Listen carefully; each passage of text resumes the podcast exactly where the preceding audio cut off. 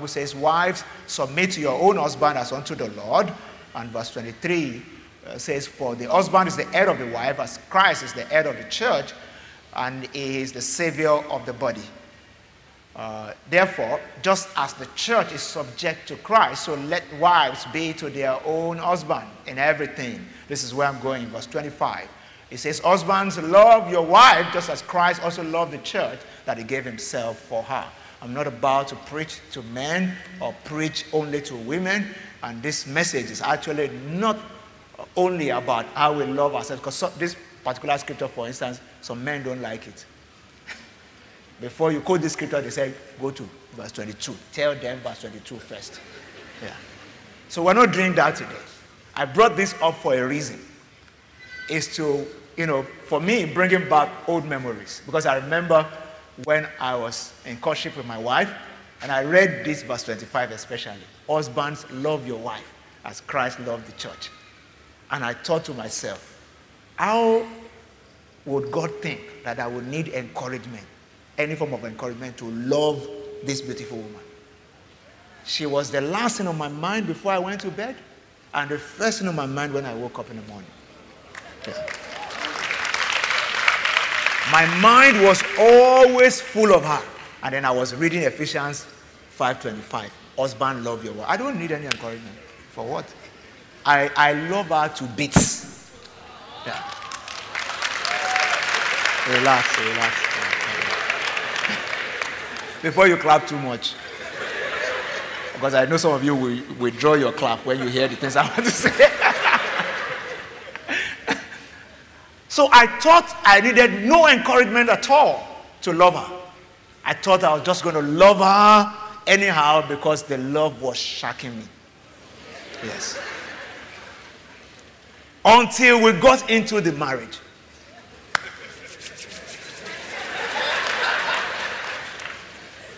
And then, you know, it gets to a point when you read Ephesians 5.25, you say, loud it.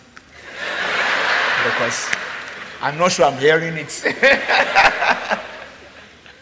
this is where I'm going. We are created for connection, not isolation. I've said that many times in this church. And we get to places in our lives where our capacity to love and to receive love will start to be whittled away and to reduce and to be impaired by the things that we have gone through. So, a lot of the time we all start out with great love in our hearts. I'm not only even talking about marital relationship. As humans, we're born with a clean slate. We love everybody. We want to re- be, you know, uh, creatures of love because God is love. And God wants to communicate love to us all the time. He wants to reveal Himself to us as a loving Father.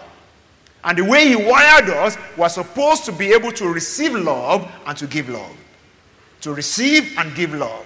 Anyone without adequate capacity to receive and to give love will not be able to maximize his or her life. Can I say that one more time?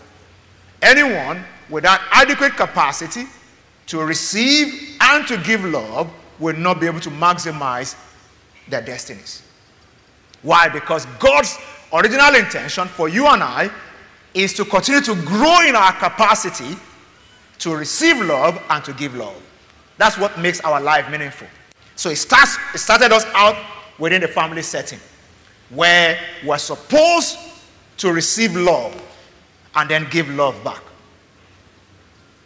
So we know our parents, we're supposed to love them, or they're supposed to love us, and then we're supposed to reciprocate the love. That's God's original intention. So when a child is brought up well within a home, the child should grow up knowing love so that they can give it and receive it. But the problem in our world today is that we live with imperfect people under imperfect circumstances, and then life happens to us. A good example is Joseph in the Bible. Joseph, we had something in common. I had something in common with him. He grew up in the midst of a crowd in a polygamous home.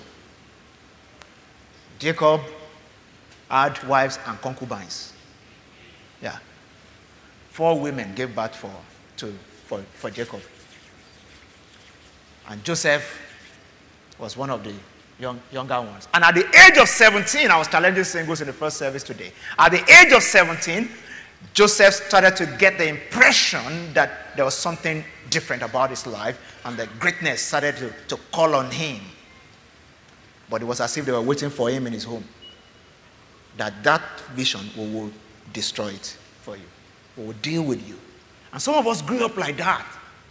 Grew up in a very cantankerous environment, grew up in the midst of enmity and strife and bitterness.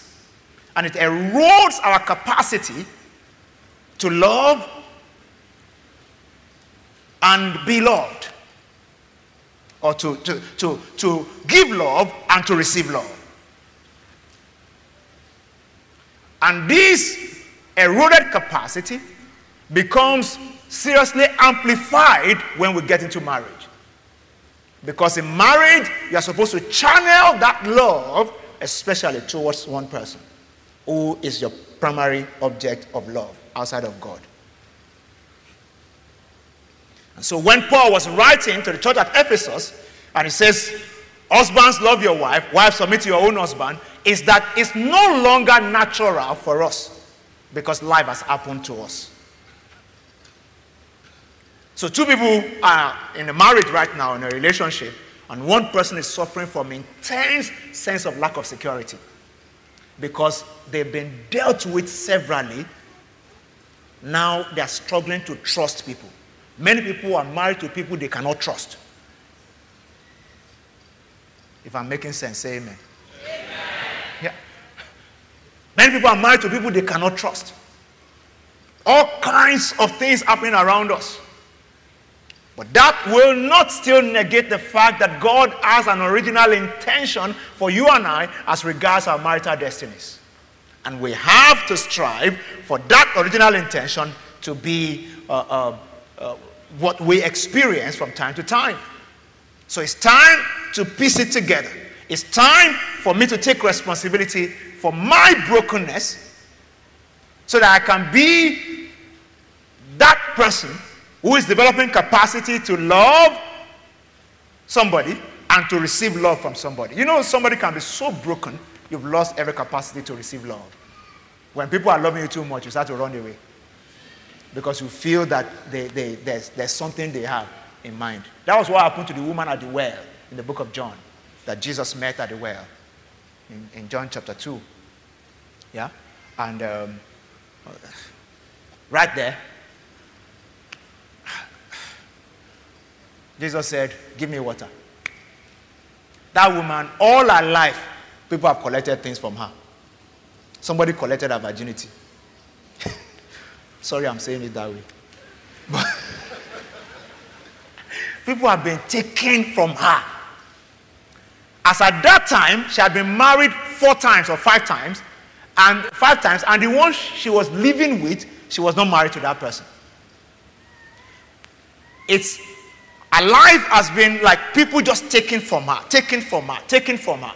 Now, the God of the universe, Jesus, Son of God, showed up, and the first thing was he asked her for something. Said, They have come again. you know, that's how Nigerians speak now. They have come again. Yeah. That was her attitude because of where she was coming from. And Jesus said, If you know the person that is asking you, you will know a new man is in town. Yeah. I'm not like all the men that you've dealt with, lady. When I ask you for something, it's because I want to give you something greater.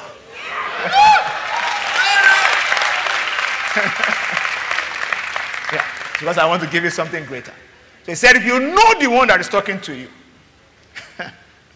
I'm able to give you water that will become a well in you that will spring forth to eternal life. Yeah. But you see, when you have been in broken places, when you have expe- when life has happened to you, even when God shows up sometime, you think it's a demon.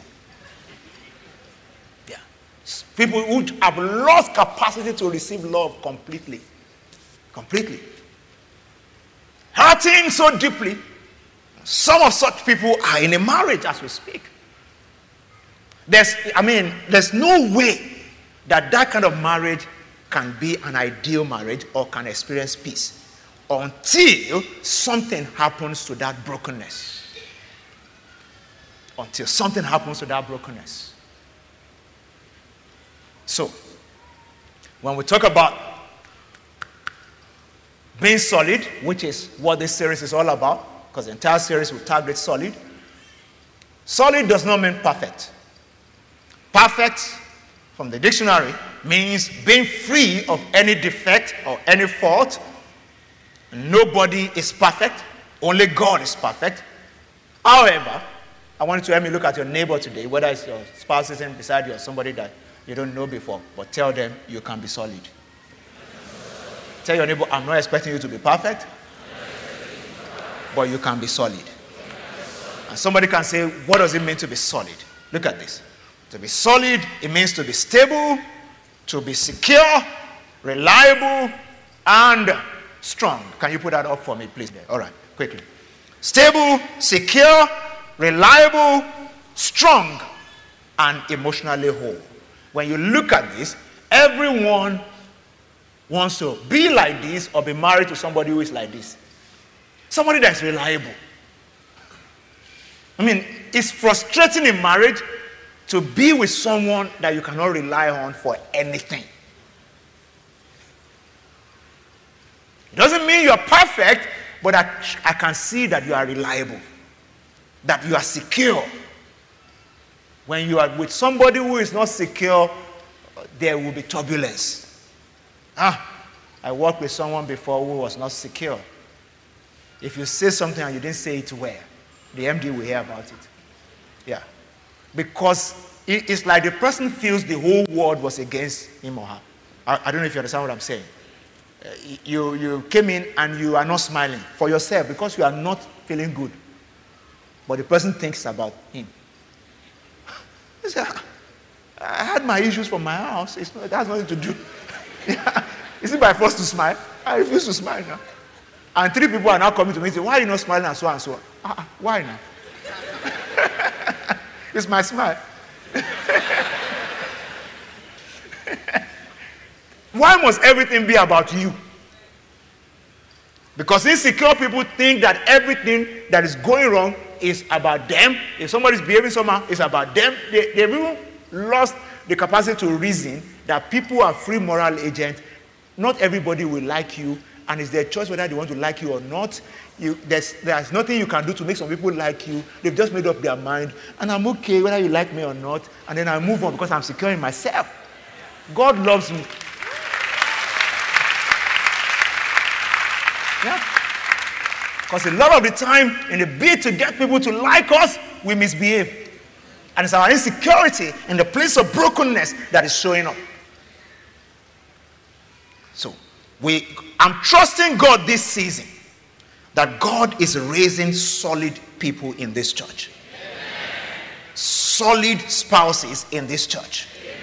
Because we're taking responsibility for our emotional state in the name of Jesus. So let, let, let, let, me, let me ask a few questions. The offshoots from what I've seen in counseling, the offshoots of the manifestations of brokenness. Why are some spouses competitive or jealous of each other's progress? These are signs that something is broken. We are supposed to be collaborators, not competitors. Why are some spouses overly paranoid and suspicious of their mates? Somebody that is supposed to be watching their, you know, their back and, um, and be the encourager of their destiny, you are the one who is provoking their destiny. Why are some spouses overly paranoid and suspicious of their mate? Why do some people hide money from their spouses? Yeah. It is the baggage that they brought into the marriage. Yeah. When you live in a place where you cannot trust anybody with your money, even when you get married, you are still watching your back and looking Yeah. Though we came to the altar and we said, What belongs to you belongs to me. Yeah. We have been made one. But when it comes to money, no, we are two. one, but when it comes to certain things, then we are two. That's what happens a lot of the time when we're dealing with brokenness and we're refusing, uh, you know, to come to terms with it. Why do some couples undo delay badly? Delay in conception, delay in economic progress. Why is handled so badly to the point that it's breaking the home? You know, some, some people put their spouses under immense pressure. What they don't understand is that there's a God shaped hole in the heart of every man. No human being can feel it, only God can feel it. So when you're married and you put your spouse under intense pressure to meet certain needs in your life, you're going to kill that person. Yeah. Because you want to turn them to God. God is our primary source. We taught this earlier this year. Every other human being around us, from spouse to sibling to friend to church member to anything, they're channels.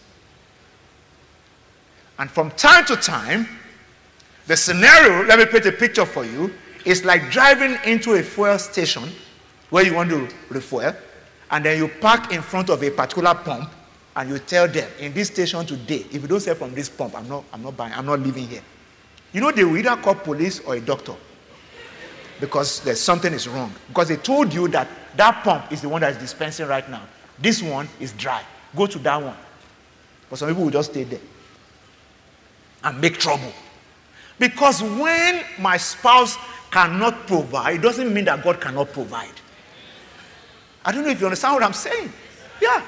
They look unto him and they were lightened and they were not ashamed. I'm not saying this to mean that we should excuse our, you know, our breadwinners and our men to, for them not to be responsible. No. I'm just saying that life happens. Life happens. And when life happens to someone and they're temporarily incapacitated to provide, if you have always made God your source, that will not break down and destroy that marriage. Because many marriages have been destroyed just because of temporary lack of provision. Yeah. And we are Christians. Our marriages are supposed to run on biblical principles and biblical worldview. Glory be to Jesus. Why are some spouses unable to stand each other's weaknesses? or differences is brokenness. Now, there are three levels of brokenness. The relationship may be broken. And some relationships are broken because they were premised on wrong notions. Yeah, premised on wrong notions, premised on, you know, the foundation had, had been terrible. And nobody has done anything to the foundation.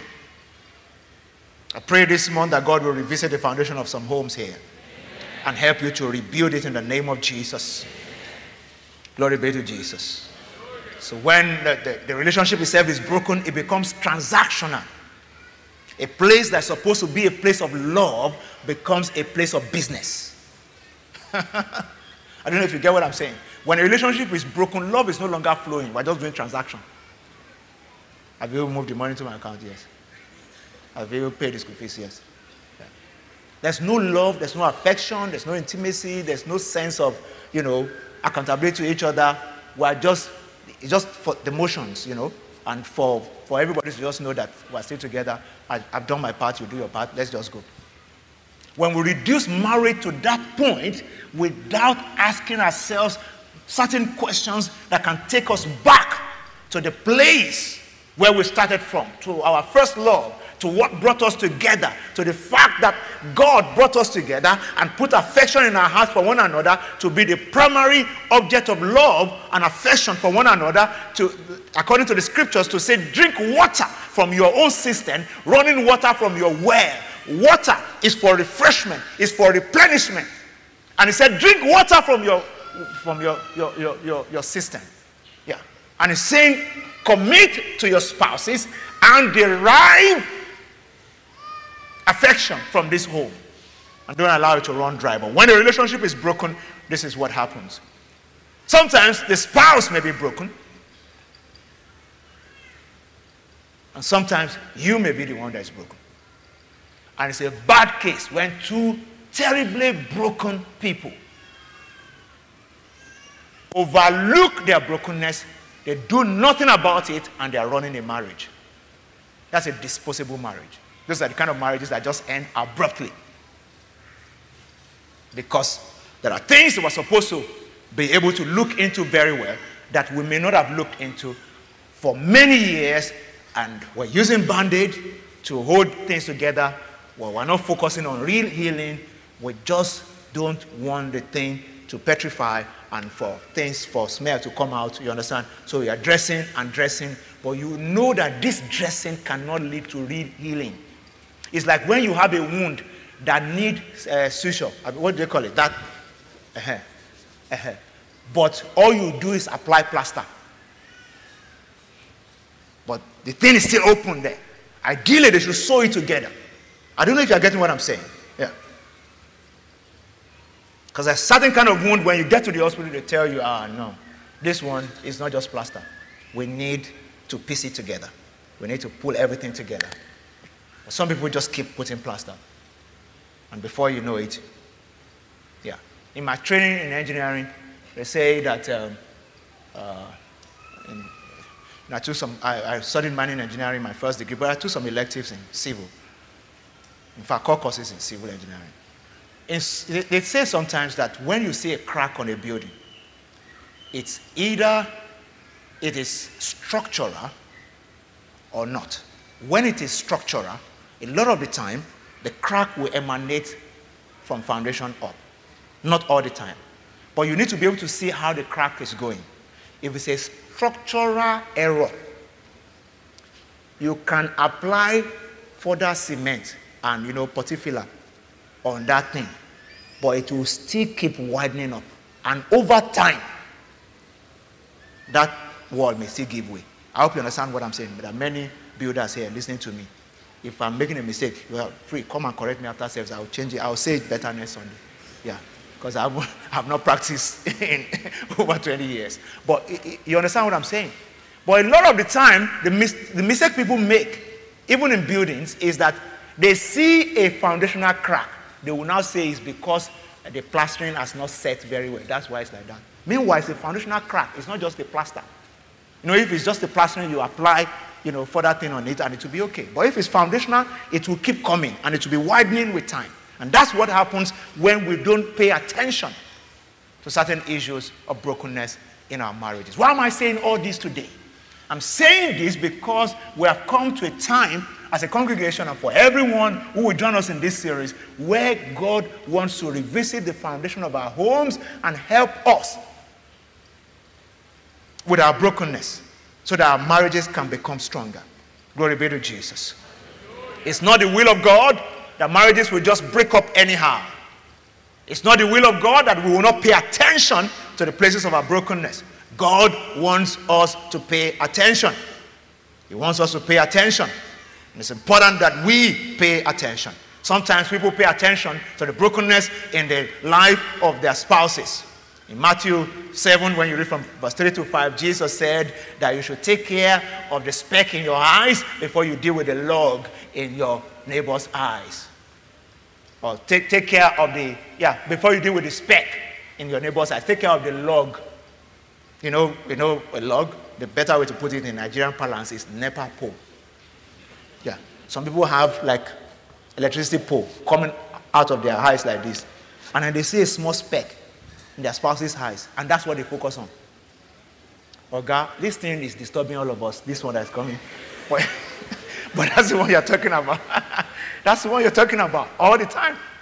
And that's why we are not making as much progress. If I decide I'm going to take care of the log that's coming out of my heart and leave that speck in my, my spouse's heart for God to take care of, maybe we'll make better progress. So we're all broken. And by brokenness, I mean we're not perfect and we need to pay attention to it. The Bible says in the great house there are many vessels, some are unto honor and some unto dishonor. Some vessels are completely broken while some are leaking. The reason why some people, uh, um, I told singles this morning, why some people are not able to sustain relationships is because they are leaking. You leak somewhere, somebody run away, and then you go and leak somewhere else. And you are, you are not asking yourself the question, eh, why are people running away? Maybe I'm leaking. Maybe, yeah. And then we say, ah, this thing, Some people leak at home, they leak at work, they leak. Everywhere you leave a trace of something that is just flowing, and it's time to work on, on that brokenness. And it's also important for us today to understand that our brokenness that we can, God expects us to work on on our own, and there are brokenness that we just need to front load to God. In 2 Corinthians chapter 12, when you read from verse uh, 7, 8, and 9, there, Paul was talking about a certain brokenness in his life. He did not, he, he kind of codified it, he didn't, he didn't, he didn't say it in, in real terms for us to understand. He said, For these things I besought the Lord three times that he may take this away from me. Can you put this up for me? Praise God. 2 Corinthians 12 and, and verse number 7. And, uh, and he said in verse 9, He said to me, My grace is sufficient for you, for my strength is made perfect in weakness. Therefore, most gladly, I will rather boast in my infirmities than that the power of Christ may rest upon me. When there's an infirmity or weakness that is that is too big for you, that is probably what Paul was talking about here may not even be. You know, there's some that that maybe follow us from our background or something. For sometimes it's even some kind of inability that is frustrating. That's when to take it to God. The way Paul described it here is to have the understanding that weaknesses attract grace, just like sugar when you put it on the table or anything sweet. Ants will start to come. God says, when you front load your grace, I mean, your, your, your brokenness, your weaknesses, grace flows from me to you. Most of us, we hide the brokenness. The grace of God is not able to reach it, and then it continues to mess things up in our homes. And that has to come to an end. Paul said, I went to God. He said, Three times I besought the Lord. Can you go back, go, go, go back for me? Verse 7 or so there. Verse 7. And he said, Lest I should be exalted above measure by the abundance of the revelations, a thorn in the flesh was given to me, a messenger of Satan to buffet me, lest I be exalted above measure. Verse 8. Concerning this thing, I pleaded with the Lord three times that he may depart from me. And he said, God said, No, you know what? Thank you for bringing it. My grace will now come upon you. And by grace, you'll be able to do the things that you cannot do before. I don't know if you understand what I'm saying. Now, and Paul said, infirmities attracts the grace of God to come upon us. Some things are there to refocus our attention back to God. Yeah, to refocus our attention back to God. To know that we're not an end in ourselves. And that's when grace starts to flow. But there are some other kinds of brokenness that God wants us to take responsibility for. There's, a, there's something we need to do that we have refused to do.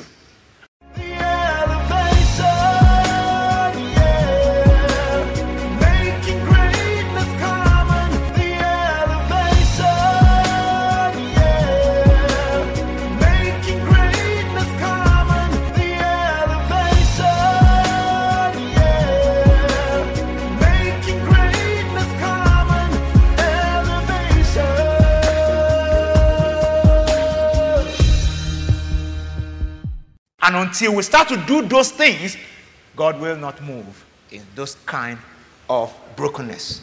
Brokenness, you know, that we picked up on the way in life, things that we get used to anyhow, we do. You know, some, some, some people just have a tendency to, to do certain things and do them in certain way. Some people have lost capacity to empathize with their spouses. God wants you to take responsibility for how you grow in love and how you develop capacity to receive and to give love. The problem today is that there's brokenness that people are not aware of. You can be broken without knowing it.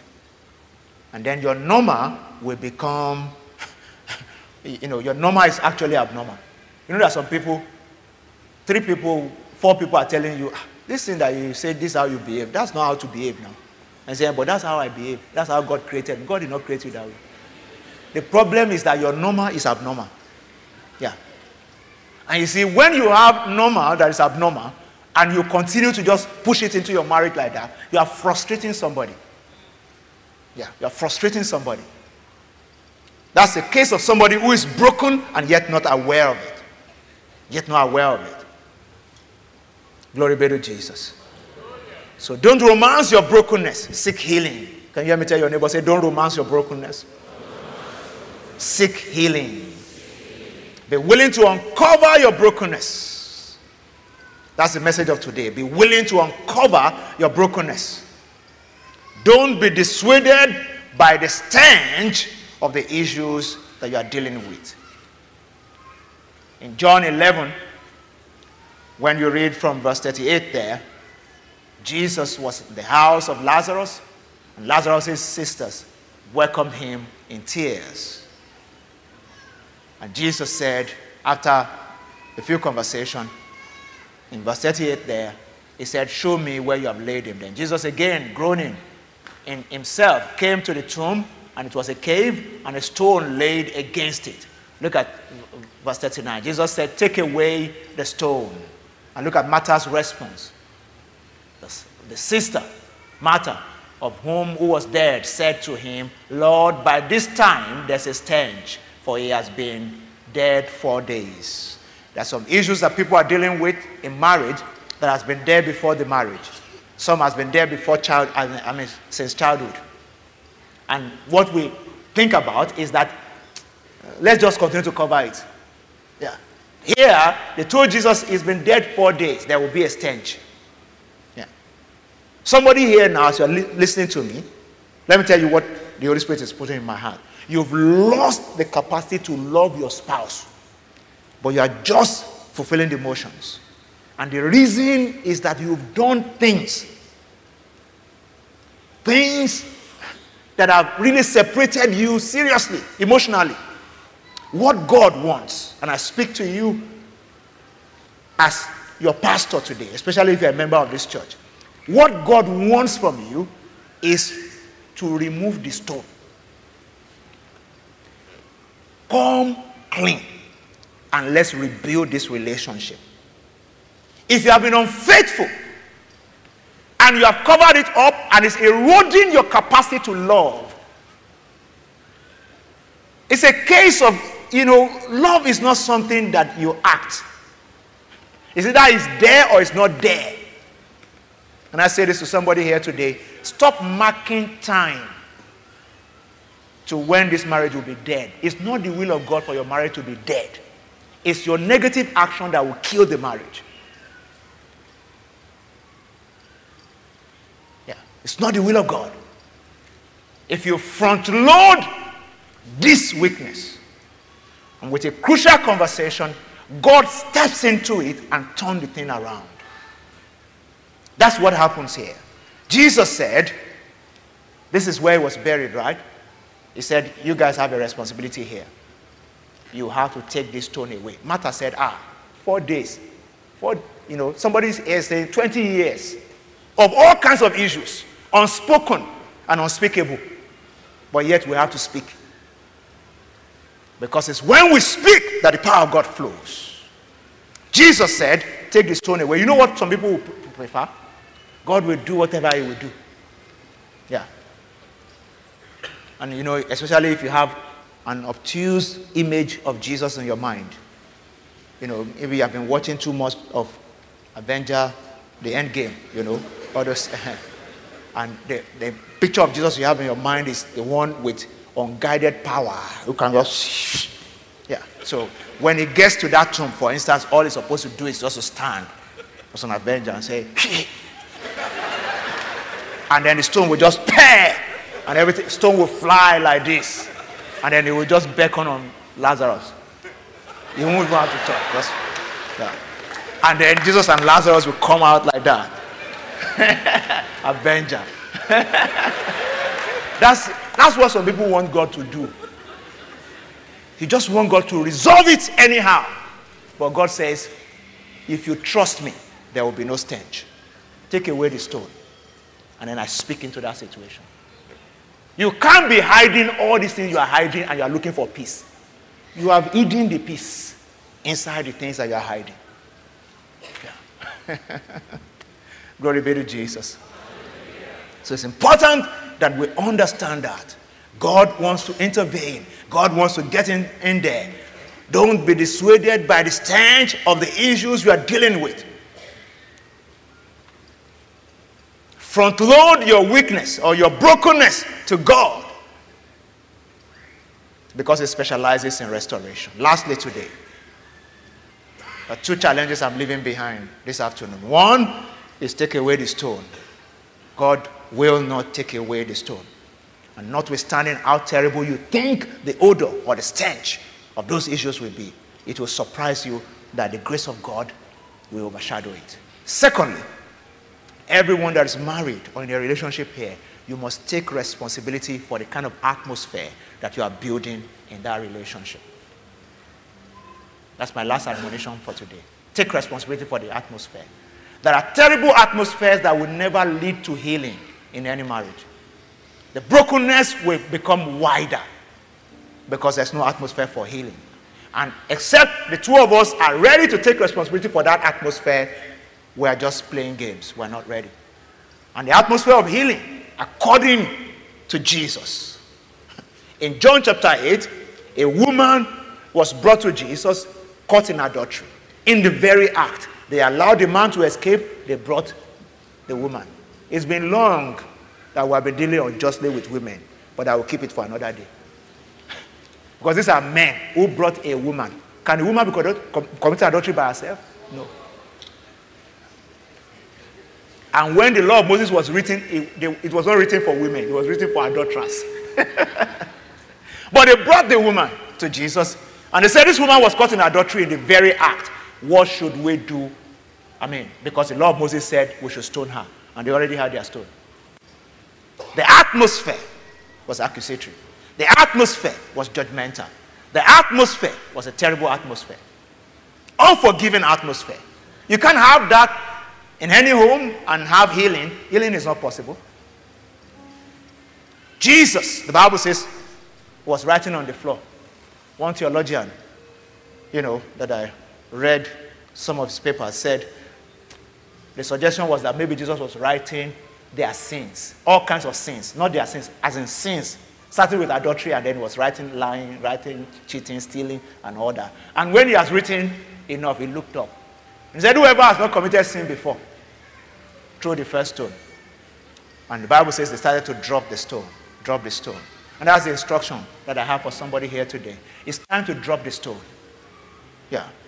And create an atmosphere in your home that is devoid of rancor, an atmosphere of vulnerability where we can talk and, and be vulnerable with each other. Create an atmosphere that avoids being judgmental. Jesus looked up and said, Woman, where are your accusers? He said, They're not, no longer here. All of them have gone. Jesus dispelled that atmosphere. I mean, you can imagine that tension when the woman came to Jesus with all the people pulling and shoving. We're going to stone her. Master, what did he say? And then, and by the time he finished dealing with them, everybody had gone.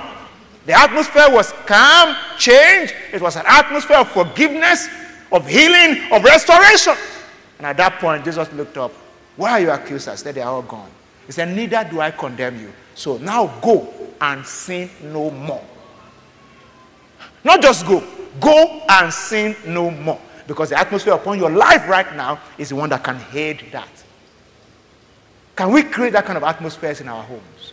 Atmosphere of forgiveness. Atmosphere of no negative criticism. Atmosphere that avoids being judgmental. An atmosphere of growth and accountability. Positively challenging one another to do better and to grow. That's the kind of atmosphere that God expects us to create around our homes. Because if we do that, we'll see the hand of God like never before. So I'm throwing two challenges today. One, take away the stone, the, the, the, the, the, stones and the things that we have used to bury under the stench. And two, drop the stones. the stone of accusation and judgment. We are all broken. We need healing. God is our healer. But there's an atmosphere that will be conducive for healing, another atmosphere that will never be conducive for healing. Is somebody blessed today? I said, Are you blessed today?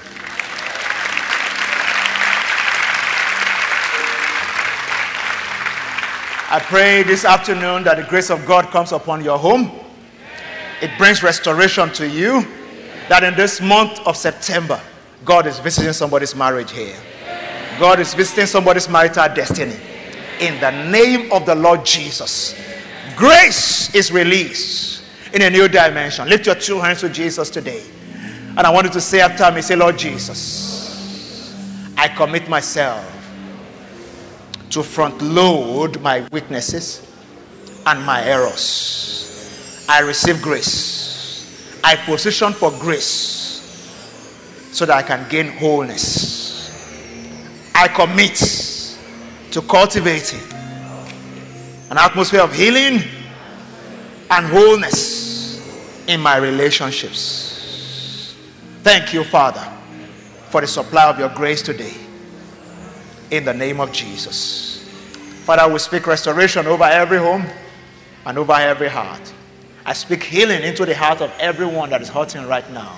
And everyone who has gone through pain, everyone who has been cheated, everyone who has been abused. I receive healing for you in the name of Jesus. And I ask that the grace of God rest upon you from this moment forward. Your homes and marriages will move forward. Your marital destiny shall be fulfilled if anyone has suffered any kind of delay because of brokenness, I receive healing for you. And I ask that my God will bring you into a new season. In the name of the Lord Jesus. With all heads bowed, I love to pray for someone here who may be saying,